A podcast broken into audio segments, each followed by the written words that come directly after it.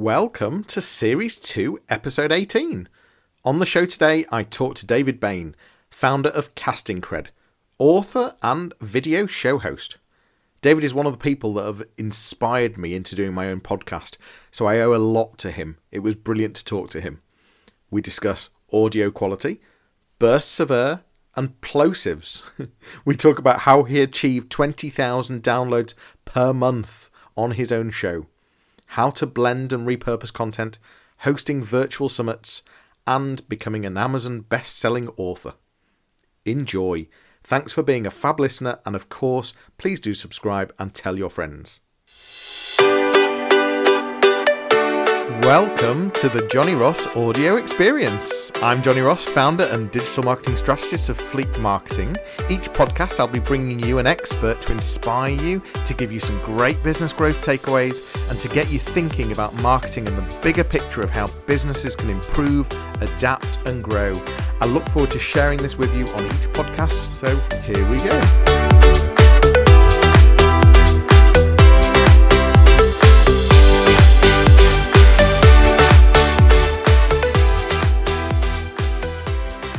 Hi, and welcome to another show. Today we've got David Bain, founder of Casting Cred, uh, an author and online show host. How are you, David? I'm very good indeed, Johnny. Uh, how are you today, sir? I'm very good, thank you. It's uh, it's fabulous to have you here. Um, I mean, one of the reasons I was just saying to the, this to you a few minutes ago. I mean, you've you've been an inspiration for me to step up my game in terms of podcasting and and and being on video and live. So, it's your fault. it's all my fault. Lots of things are my fault, but let's not go there. no, it's. I mean, it really is true. Uh, I've been on uh, your show a number of times. Uh, done a number of things with you, and and uh, and and you know, you've uh, very, you know, you're always stepping up your professionalism. The stuff that you that you produce is just amazing, uh, and and it's really given me the eyes and and sort of the, the inspiration to do it. So thank you. I mean that. What you're welcome. Thank you. It's it's always a pleasure to have you on. You're always a, a great, um, engaging, intelligent guy to have a conversation with as well. Uh, and I really need to step up my uh, microphone to sort of get to the to the uh, quality of sound that you have, which we're going to talk about, aren't we? We're going to we're going to talk uh, we're going to talk about uh, going from uh, podcasting to publishing a book, and in fact, you've you've published two books. You've been a, an Amazon bestseller, um, and um, I, I, think that am I right that the podcast that you've done, you've done over I think on your own show you've done over 200 episodes with 20,000 downloads per month. Is that, is yes, that you've got your stats. That's stats correct. Yes, that that was digital marketing radio, and I put that on pause to be honest with you back in 2017, and I've done ad hoc episodes since then. But I've been so busy with other work, with client work, and with producing podcasts for other people, and silly little projects and, and other things that I had to do. You know, I, I you just can't do everything. But um, yeah, that was a, a fairly successful show. Uh, welcome if you are watching or listening. Uh, we are live on LinkedIn, we're live on Facebook and on YouTube. And if you're listening, you may be on our podcast. Thanks for being here. If you've got, if you're uh, with us right now, then feel free to ask David any questions as well. Uh, one of the uh, you, you you're putting together this sort of six steps to starting a podcast uh, and then going to publishing a book. Just rewinding though before we get into that. Um, you did your first podcast in 2006. Is that right? But tell, yes. tell me more about tell me more about how was that on uh, dial up or were, were we on broadband? the whole internet world was completely different then. That was essentially before Facebook. Um, I think Facebook was just available to a couple of um, universities back then. Um, so it was before the modern the current version of, of the internet really. And even to produce a podcast it was a lot of effort. And to publish the podcast and get people to listen to the podcast that was challenging as well because people just had um, ipods if anything. And what they had to do is connect it to their computer and sync um, with iTunes and download the content from there and then take their iPod off and listen to it. So it's it's a much easier task nowadays to actually subscribe and listen to a podcast. And and and so when going from uh, that first podcast in 2006, you obviously kept going and and you you've used lots of different platforms. You, I, I think you're quite an early adopter. We were just talking a few minutes ago when you did your digital marketing radio in 2017. You were live streaming on was it Blab? We said, uh, you know, But- you, but- yes. Um. So what what I did was um, because I'd interviewed maybe hundred plus people on my podcast, I, I wanted to maintain relationships with everyone. I think that you know if if you do, uh, if you are fortunate enough to be able to produce so many podcast episodes, it's important to to be able to do that. And one way that I decided to do that was produce an end of she uh, end of show end of year rather roundup of people's advice and thoughts for the coming year and i think digital marketing lends itself quite nicely to that kind of topic uh, because it changes quite often so at the end of um, it, i think the initial one was um, 2015 that I did. I did 2016. So the initial ones maybe had 50 people on, 70 people on over a period of three hours or four hours or so. And I had people come on every three, four, five minutes and share their number one actionable tip for, for the coming year. And it was a great way to maintain that relationship with the people that I'd interviewed as well as producing new content. And, and you, had some amazing people on there, some real uh, well known, high up digital marketeers. Johnny Ross. Uh, well, but there, there, there was some, some real top guests. It was it was brilliant, and and you know you were being noticed, uh, and and the not only the quality of the uh, of what you were doing, uh, the quality of the content. Um, you were you were clearly being noticed, and you were working, and you had some big brands involved as well. You then got uh, was it uh, Semrush came along and asked you to do something for them. Uh, you you did a uh, you did a video series. You were hosting their podcast at one point. Yes, um, so I started a podcast for them, and um, I hosted two seasons of that before passing it on. So I hosted about forty or fifty episodes for them um, before passing on to another host. Uh, it was a little bit US, um, more US centric, and uh, so, so, that was good. So I've been producing uh, shows for a few people. Content Cow is another brand that uh, Martech in the Martech arena that I've been produce, producing shows for. So that's one of the reasons why I stepped back from my own show, and I just didn't have the time and resources to to to, to really focus on that all the time. And, and you set up Casting Cred, which is uh, a, a production service for podcast video for video series. And you were saying that you work in typically Martech or the legal sector, um, and so the, it was clear to you that what was needed, the the, the big gap there was actually B two B businesses needed somewhere to go to be able to help put think put podcasts on. I think B2B lends itself quite nicely to podcasts uh, as a way of producing content for their audience. Uh, it's a good way of publishing thought leadership. And um, if you do that, obviously, it's, it, it's it's a great way to get people to engage with your brand and re- remember your brand. But um, yeah, this was so about 2017 or so. I started to have brands approach me and ask me, how do we start a podcast? Can you do this for us? Can you host it for us? Can you produce it for us? And after I had two or three or four brands do that, I, I thought it was a signal, a strong, a strong signal to me that I should perhaps be offering this as a service. Um, so th- th- I decided to start a brand and uh, publish a website, an agency that um, essentially offered podcast production services because I had so many people reaching out to me for that. I this is in in no way detrimental. I'm about to say that you have an amazing voice for radio. I don't mean that you don't have a face for TV, but you absolutely no, I, I really don't. But I, I, think I think you do have a brilliant, a, a, a very very good voice for uh, for really engaging. Uh, in from an audio point of view, and I and I think that you know that that plays to your strengths as well. Uh, the, the thing is, you're not born with a radio voice. I think part of that has evolved. I've edited over 500 episodes of me producing a podcast, and you learn to enunciate certain words a little bit more effectively.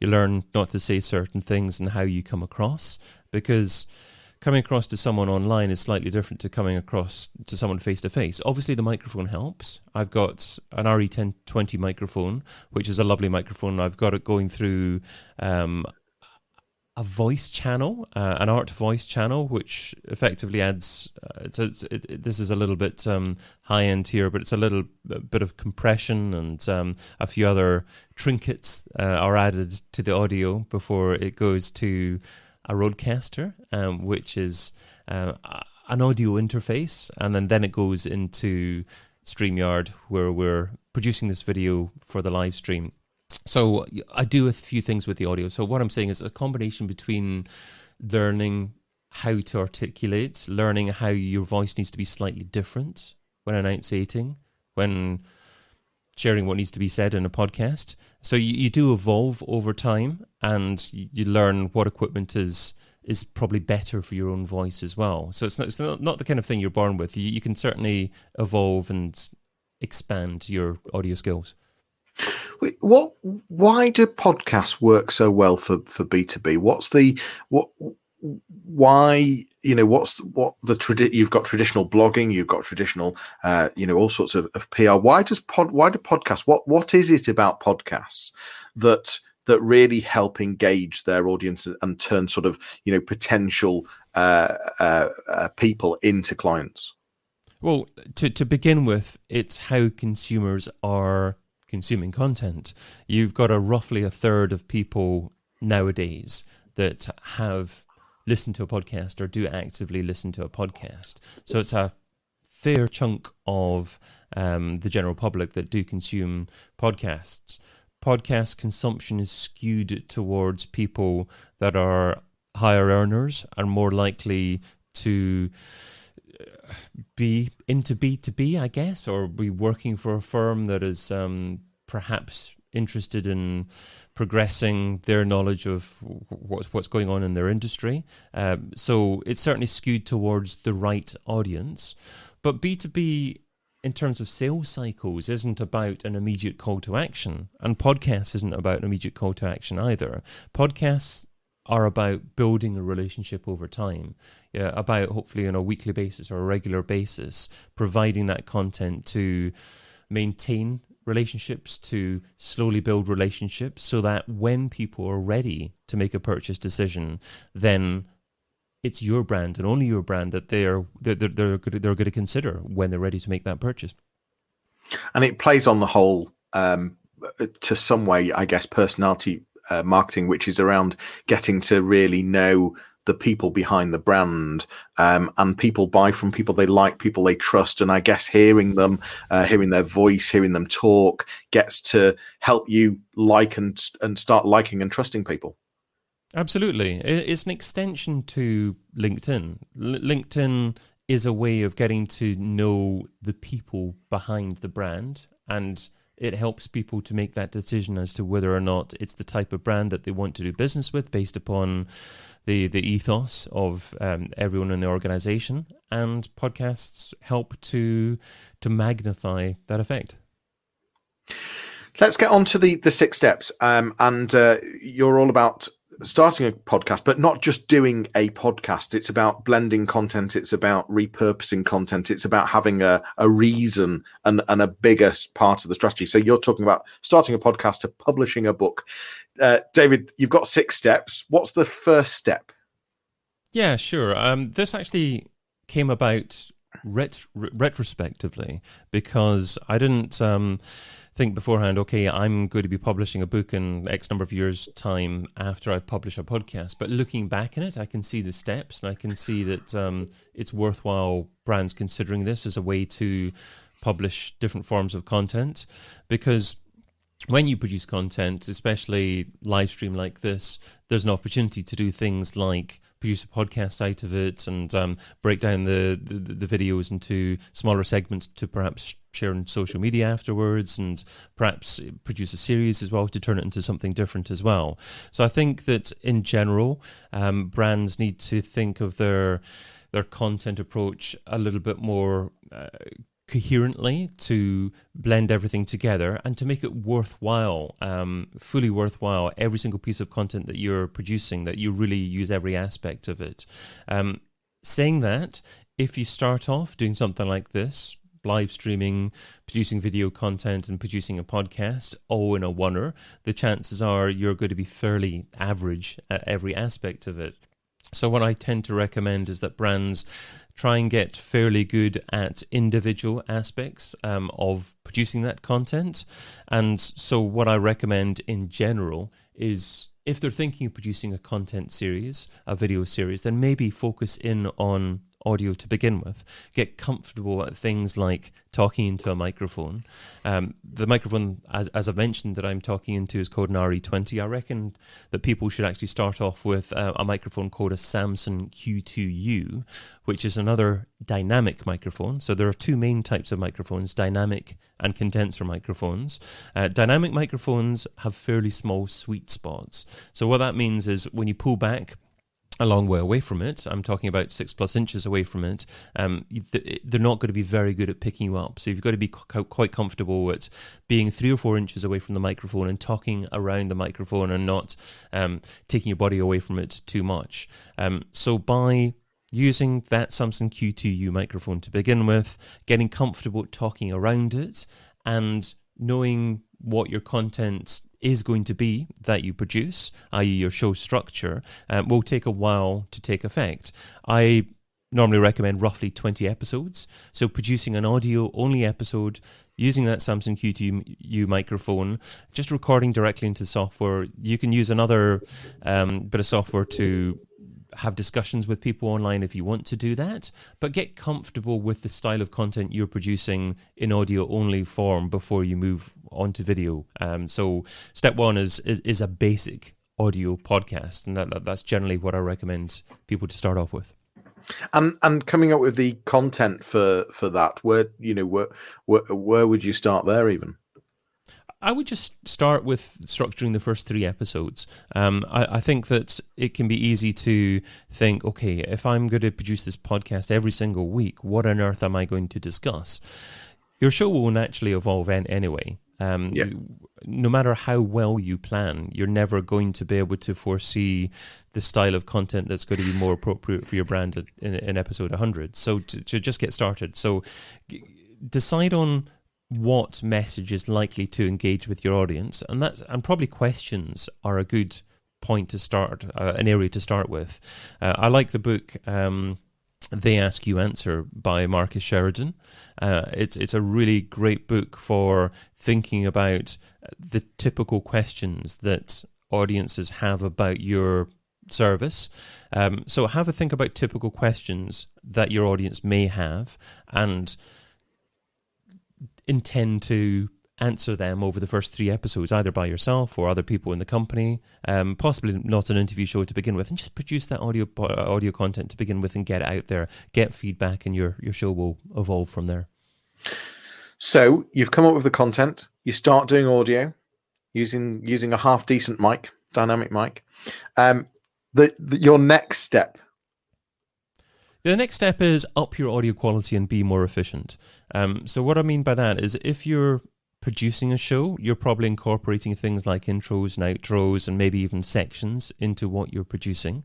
So, rather than actually just record the main body content, think about producing it as live. I mean, I'm using a piece of equipment called a, a Rodecaster Pro, um, so I can add different elements into my audio um, if I really want to. So I can press a button loads of cheers coming out there. but you, you, you, you, can add different sections into what you're producing. Um, uh, and you don't do that to begin with, but it's just about being more efficient with your time. Um, so if you can do that at the same time as talking, you're being more efficient um, and you're paving the groundwork to being able to actually produce quite a nice live stream show in the future. What uh, what other um, audio clips have you got in that magic box? I'm scared of what I'm going to be uh, pressing on here. The, the, the, these are just the, the standard. There we go. Fabulous. I'll have more laughter. I love it. So but you you were you, you were talking about uh, increasing the uh, quality of audio. You were talking earlier about plosives and, and bursts of air. Just tell me tell me what a plosive is. Sure, that's a, that's that's a good point. So if you're watching this on video, then you'll see um, that I've got a bit of a cover on, on top of my microphone. Um, so that helps to stop any sudden bursts of air going into the microphone when I say letters P and B, um, because naturally, the way that your lip forms when you say those kind of letters, then the air um, is more likely to come out quickly from your mouth, and that um, suddenly going to the microphone is actually a little bit uncomfortable when someone listens to that uh, in an audio uh, audio environment, um, just just with their headphones in, for example. So generally, um, what you can do to alleviate that is to use some kind of foam cover um, or uh, another type of cover in your microphone, and also talk at 45 degrees over your microphone. So you're not talking directly into your microphone, you're just talking over your microphone slightly to improve that. So you, the, the, that, that's, that's something else that you do in stage two. You get an understanding of the the the typical things you need to improve with your voice. Perhaps you say um and ah a lot. Uh, perhaps you have these kind of issues with bursts of air. Perhaps you have an issue with your S's. Um, you, you've, you, you, you sound about whistly when you say S's into the microphone. Th- those kind of things you can improve in stage two. You don't worry about that when you're getting started, but you, can, you evolve that over time. And, and as a listener, it can make a huge difference to how engaged you are with that podcast. Yeah, yeah, I mean, I've switched off from great content um, on podcasts before, just unsubscribed after listening to them for a bit. Uh, if there are noises on there that are just horrendous to be listened to on a regular basis. A typical one is if you're talking into a little microphone on a small headset um, and you've got a beard, um, so I'm probably talking to gents here, um, then it's it's it's a horrible noise to listen to that scrunching of air, yeah, uh, yeah. of hair, sorry, against the, um, the, the microphone. Yeah, no, totally. Um, it's okay, and and in fact, actually, yes, that's exactly what I was going to ask. How do people reduce the the the use of the word "er"? Because I'm terrible at it. There are different types of ers. Mean, obviously, I, I think one way to begin with is slowing down is actually embracing silence. A lot of people feel that they need to fill that space. So that's the, the initial mistake that you need to avoid. You need to embrace silence, understand that two or three seconds of air, dead air, sounds a lot longer to you than the listener, than the viewer. Secondly, when you're editing, uh, I mentioned that there are different types of ers and ums. Um, there are ers that are completely separate words or separate sounds um, within the audio wave that you're trying to edit. So th- they are fairly easy to edit out. Uh, but then people will go uh, something like, uh, well, this situation will uh, mean that. So th- those ers are an integral part of what they're saying, and you just can't edit that out. So don't try and edit out those ers and ums. Try to stop saying them and edit out the ones that are in between words, but don't edit out the ones that are in the, in the middle of words. And, and there's some very clever software that can uh, even automatically do some of that for you. Uh, although I'm not sure uh, w- whether you would use things like that or not, because you're, you know, I'm guessing some of the stuff that you're using is, is extremely professional. Um, I use primarily for editing podcasts Adobe Audition. The, the, there are, are great software tools that uh, are uh, up and coming now. But obviously, the ideal way of trying to improve things is simply by producing decent quality audio yourself and working at taking out your ums and ahs yourself. Yeah. In the in the uh, first place, which makes sense. Uh, okay, so we've got the content, we've got the audio, we've stepped up the audio to a far better quality. We're reducing uh, the ers, and we're allowing some silence. We're embracing the silence. We're embracing it. So, tip number three. What's the next tip step? Number, yeah, step three is turn on your camera, but don't go live yet. So, after you've done a podcast and you start using a camera, most people don't really know where to look or they're uncomfortable looking directly into the camera, especially when their screen is maybe some distance away from the camera as well they need to get comfortable at looking directly into a camera. You don't need to look into a camera all the time, but when you're starting your content series, it's a great idea to have your intro and to look directly into your camera for the intro, and then you can perhaps have your conversation uh, or do your monologue, um, and then we're looking to the camera directly for the for the closing after that as well. And you need to practice that. You're not going to do that naturally as good as you can do with live streaming straight off. So generally what I recommend is that you produce your content in video form as pre-recorded to begin with because if you do that, you're going to be more comfortable. You're not going to feel stressed. You're not going to feel, you've got lots of people watching. I'm going to trip up over what I'm saying as well. Hopefully, you're more comfortable with your audio now. So you you can only focus on um, primarily your, your your video. But but but do that pre-recorded to begin with. Then you don't have to stress about anything at all. If you say the wrong thing, if you look in the wrong place, then you can re-record. So get comfortable with that to begin with b- before live before live streaming. I've I've heard some people uh, use have, have, put like a little Lego character uh, on the top of their webcam so that it's something to talk to, uh, which I thought was quite a clever idea. I mean, I've not I've I can't say I've had too much of a problem being able to look at the camera, um, but I know that for a lot of people it, it is a struggle, uh, and so I, I quite liked the idea of a Lego character. Yeah, I mean, I think the best um, way to start out is actually if you have a webcam, uh, Logitech C920 is, is probably the best webcam still to, to start off with um, because it's HD, but it's just plug and play. It's USB, really nice webcam to start off with. Um, autofocus as well. Uh, anyway, if, if you have a webcam on the top of a monitor, then to actually reduce the size of the window that you're using to talk to someone and have them directly just underneath the camera. So then when you're looking at them, you're almost looking to the camera at the same time. Yeah, that's and that's a very very clever technique. Uh, I like that a lot. Okay, so step four. Sure, um, live streaming while you record the podcast. So you've got comfortable with your audio, you've got comfortable with producing video. Now you can actually live stream and not think too much of the technology while you're just bringing in one other unpredictable element, um, which is obviously whether or not the live stream is going to work. Um, you can also obviously probably bring in interaction with the audience, although the audience will come in a little bit later. When you live stream initially, unless you've got a big following, uh, which is unlikely to begin with, then you're going to be live streaming to a man and his dog to begin with. Um, but that that's fine. You just need to get comfortable producing content and um, talking as you would do in your pre-recorded videos. Um, but when you're live streaming, obviously, you keep on going if you make a little error, th- th- that's not a problem. You can either say it again um, and cut it out afterwards, or just just keep on going if you, have just made a small mistake.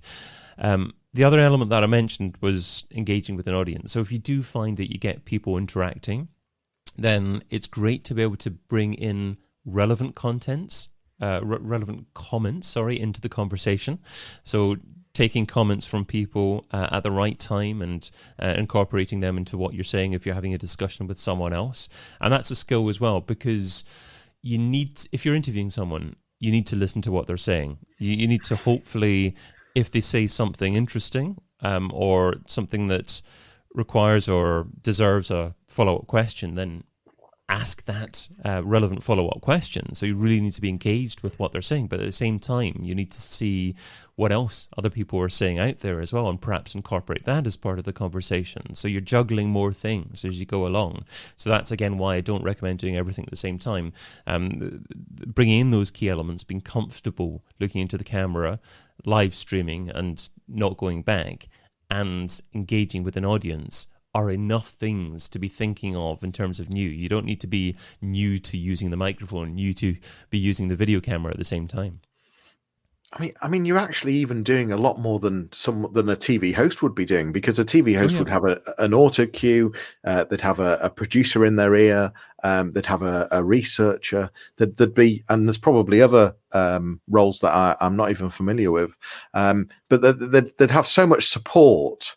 Whereas actually, the, what you're describing there, if you're you know you're, you're running your own podcast or own video series, you're doing a huge amount of work, and it's it's a big it's a lot of skill to how to be able to do that well. And you and you're not trained as a professional. A TV host no. is trained as a professional to do that, and you're trying to do that, but also the engineering job at the same time. In fact, they have hair and makeup as well, don't they? do you like my rouge today? We, yes. we, we don't. We don't need that. we're beautiful already. We're we're already beautiful, exactly. but uh, I think it's interesting what you're saying about you know the that you've got to listen. I mean, how true is that? You know, you can get totally lost if you're an interviewer and uh, and and you're not listening. You can get totally lost, and it just it just becomes awkward because you start asking another question when when when there was clearly another route to have gone down first. And and you're doing a wonderful job of that, Johnny. I, I think one of the challenges or the things that I don't dislike about many podcasts is they have a script in terms of the questions that they intend to ask, and no matter what the guest says, they just ask the next question, and it's just boring for the listener. Yeah. Yeah, I would agree with that totally. So we've got our great content. We've upped our audio. We've uh, we've gone to camera. We're now doing live. We're into we're, we're looking for interactions. I like your point around uh, if there's a comment, actually only bring it in if it's relevant or if it's at the right time. So don't just get distracted by the comment. Um, but what's the the next step with regard to uh, where you'd take it next? Sure. Um, so this takes me back to about 2015 or so when I was probably on video um, regularly um, for, for, for, the first time and I was making great relationships with all these people that I was interviewing, and I just wanted to make sure that I uh, maintain these relationships. And uh, I found a fun way of doing that was to have this end of year show that um, got 50 plus people on um, that um, was was highly engaging at the time. At the time we were talking about it before we went on air. I, I used a platform called blab. Blab unfortunately no longer exists. You, you can do something similar uh, using different platforms nowadays um, using StreamYard going live to um, Facebook, YouTube, Twitter, wherever you want to go live to as well, and, and getting guests to join you using StreamYard. That's probably a better way to use, do do it nowadays. But but back then it was it was Blab. So I had these um, fifty or so people on. So so what I'm saying is the next step um, is either to host a virtual summit or to host some kind of larger version of what you're doing, which is hours long um, that you can use to maintain the relationships, produce extra incredible content, hopefully for your audience, and um, just to do something a little bit different that other people aren't doing that, that, that that's out there. Uh, it, well, it's a great way to be able to uh, keep engaging your the people that you've been interviewing or, or speaking with. I think that's really good, uh, and and as you say, it turns it into something much bigger.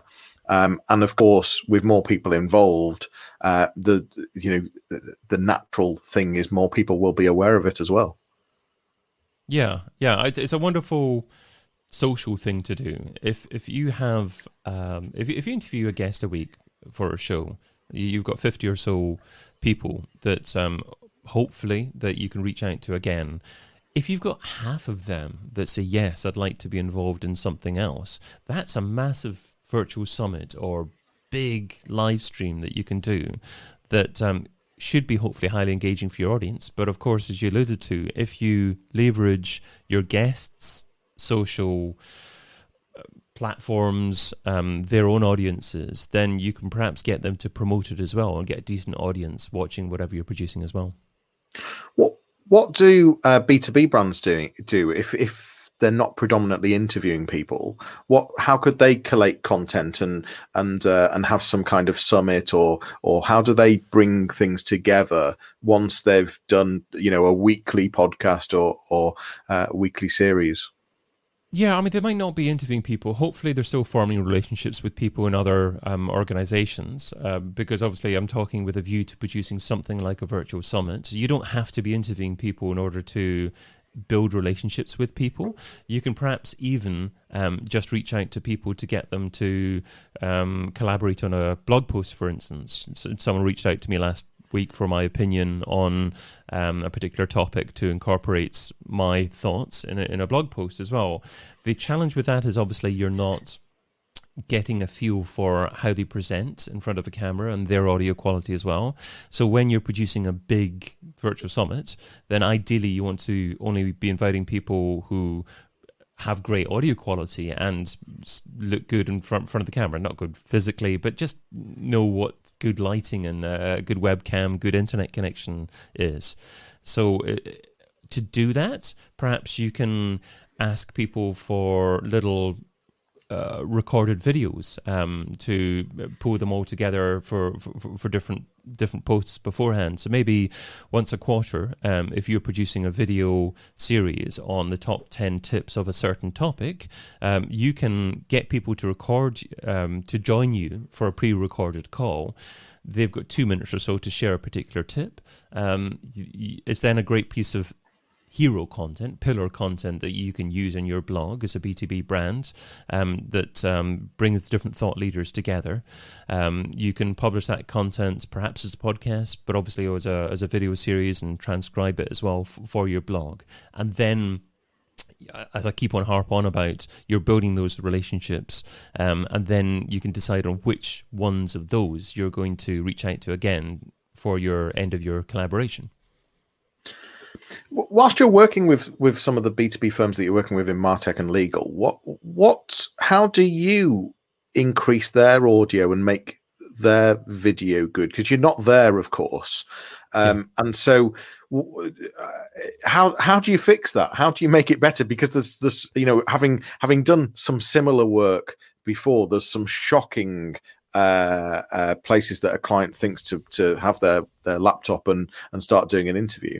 Uh, you know, you're talking about lighting, you're talking about audio. So so is is that just educating them? What's what, how do you deal with that? Yeah, I mean, some clients um, are. Um, a Scottish word comes to mind, thrawn, uh, when it comes to to uh, uh, being willing to change. They're they're they're unwilling and uncomfortable um, to to change, um, to accept that actually having a standalone microphone versus uh, a microphone integrated into a computer is, is a better thing for their audience. They'll rely, they'll say, "Well, I'll go on a Zoom call, and Zoom does an okay job for me. I don't have to wear headphones. I don't have to wear a microphone." So some clients are difficult, and you just have to keep on prodding and getting them to hopefully try a new microphone and, and, and wear headphones over time. And It does take a little bit of time. So in general, you're better off starting off with that microphone that I recommended, Samson Q2U.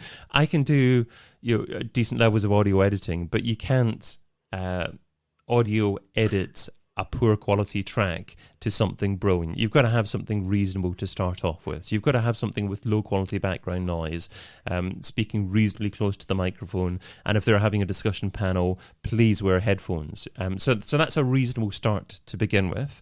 Um, you meant you talked a little bit about audio audio editing. So there's different software out there, and there's there's Zencastr, there's Squadcast, there's Riverside. They're all platforms that let you do things um, uh, like record directly on people's computers and then have um, their audio automatically sent to you afterwards. Um, so if I'm having a discussion panel, I'll make sure that ideally everyone is recorded using their own computer on a separate track. So if there's background noise on certain tracks, I can just mute that track completely while everyone else is talking, and I'm not going to get that in the final version. Too many B2B brands. Uh, but before we before we went on air, Johnny, we talked a little bit about um, my thoughts on where podcasting was now. And I said um, a lot of B- 2 b brands were treating it like um, it was a gimmick and it was 2004 and they were leaving the intern to actually manage podcasts. Because back in 2004, um, brands were just leaving just anyone to produce a website full of silly, flashy GIFs uh, to represent their brand. And that these were brands with multi-million pound turnover, and they were just uh, doing ridiculous things to their brand perception um, by the quality of their website. B2B brands are doing the same thing with podcasts now. They're producing horrendous quality audio. So, you, as well as actually recording people in separate tracks using decent quality microphones, you also need to adhere to what's called loudness standards. Um, because a lot of podcasts you, you, you, might have listened to are a lot softer, softer or perhaps louder than other shows as well. So, you need to make sure that the standards are good as well. You need to um, accentuate um, different aspects of a voice frequency. Um, so if you can emphasize a little bit of treble and perhaps a touch of bass, um, um, not too low, but to touch a bass. And I, I, also, if you do what's called a mid cut, uh, you take out a tiny bit of the the vocal, uh, the, the, the vocal at mid levels. Then, if someone's listening in a suboptimal environment, on a bus, on a train, something like that. I know it's less likely nowadays, but you'll get on a train again. Uh, and when you listen to audio like that, it, you really need to take out that, that, that, that rumble noise, that excess um, of um, audio that's unrequired um, in order to make it much more likely that you can understand and really uh, have a good experience listening to the, the, the audio as well. So you, you, you can focus on those certain frequencies. Um, you can then do something called compressing the audio as well. So um, some audio, um, there's a vast um, array of difference between the volume, um, uh, depending on what people are saying. Um, if they're speaking quietly, then the volume goes way down. If they're speaking loudly, the volume goes way up. When you compress the audio, then it actually brings up, it squashes the um, the audio wave. So it brings the high levels down and brings the low levels up a little bit, and then you can amplify the whole track. Um, so it brings up the whole level a little bit. So that's that's compression of the audio, um, and there are quite a few other things that I can talk about there as well. So you know, at the end of the day, um, if a B two B brand is is producing its own podcast and it isn't experienced in producing audio, then they're probably going to give the listener a bad experience. I, I, knew I should have been paying more attention in physics. Uh, and it, it, turns out that we're also sound engineers as well. Yes. Uh, little did you know when you started off your digital marketing journey that uh, this go. is where it would leave you. uh, so the the sixth and final step, um, we've got uh, we've got amazing audio. We've got our live video. We're interacting, and uh, we've now just hosted a virtual summit what's it, the next step? Publishing the book, is it? Well, I figured out that by producing an eight-hour summit, an eight-hour summit's a, a lengthy summit, but it's possible to do. Um, that it actually produces a transcript of roughly sixty thousand words. Now, I don't recommend just producing a transcript and publishing that as a book because the way that people talk isn't the same that the people the, the, the way people write. So you need to a lot of editing, but it, it produces the volume of content that's required for a book. So um, I've taken live streams before and broken down everything and edited everything and, and published it as a, as a as a successful book. And I I was going to say that um, it's an easier way to do it, but it's probably not an easier way to do it because it takes just as much effort to edit the content and get it in a form that's that, that, that's a, hopefully a pleasure to, to to read. But it's certainly a way to produce content, and it's something that you can perhaps outsource to other people, and it's it, it's a great uh, additional opportunity to to to harness the, the the content that you've already used. And and you've done uh, two of those. We've had Digital Marketing 2017 and the Marketing Now book, both on Amazon. Uh, yeah, and uh, and and both full of uh, fantastic advice. I mean, you know, even even the uh, digital marketing that goes back to 2017 I mean, that's a long time in terms of digital. However, uh, being involved in in in it and being involved in the show and, and and being aware of the advice and the tips that were given, so much is still relevant. So much of oh. it. Yeah, absolutely, absolutely. Um, it's funny actually choosing the names for the books um, because the initial one I called it Digital Marketing 2017, and then there was there were a few thoughts in my head. You know, is it digital marketing or is it actually marketing? You know, is it mm-hmm. has has digital evolved so that the whole thing is just marketing now? Um, and then I was thinking, okay, marketing now is, is is that a better name for a book? And then someone else said to me that I that I really appreciated their advice. They said, well, you want a book title where people actually pick up the book in two years' time or three years' time and they feel it's still relevant to them as well. However. Um, you do get a surge in sales if people feel that it's hyper relevant at that moment in time. So if it's early 2017 and the book is called Digital Marketing 2017, you're going to get a surge of sales. So I w- I wouldn't say it's necessarily a good thing or a bad thing, the, the, the title. It was just an interesting, uh, I guess, perspective and where, where I was at the time. I think if I was to to do it again I, and I was to have a regular podcast, I would probably incorporate my podcast name into the title of a, of a book as well, just to get better at the, the, the, the branding of things. And and if you were to do it again, would you would you include a date or not? I would, yes, I think I would actually, um, but I would, I would accept that I was going to get a surge in sales, um, and then possibly quite little after incorporating the book. It depends what you're doing. Um, maybe, but maybe you republish it. You, you, you can republish it, perhaps, um, but you want it to be hyper relevant as well. And if you can produce the the content relatively easily, um, I know it sounds crazy publishing a book once a year, but I think ideally I'd like I'd, I'd like to do that and incorporate a year into it. But maybe I I'm loved uh, too much.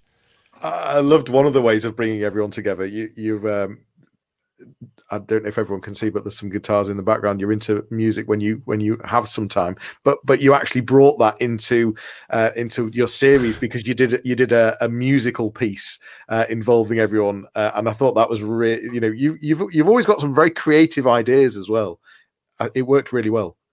Yeah, thank you. I mean, I was trying to really get loads of people to, to, to watch it. I had an issue. I was trying to promote that video on Facebook as well, and um, Facebook for some reason didn't want it. I think they thought that it was a copyrighted piece of music, but it was actually a song that I produced myself and sang. Um, so I, I had I had 134 marketers and I incorporated the name the names of every single marketer as uh, in the in the song, and uh, I was going to use that as a as a piece to promote the show, and it worked fairly well. I maybe had maybe about ten thousand people uh, watch it beforehand, which is which is a decent number. Um, I was aiming for even more, but uh, it's fun and different.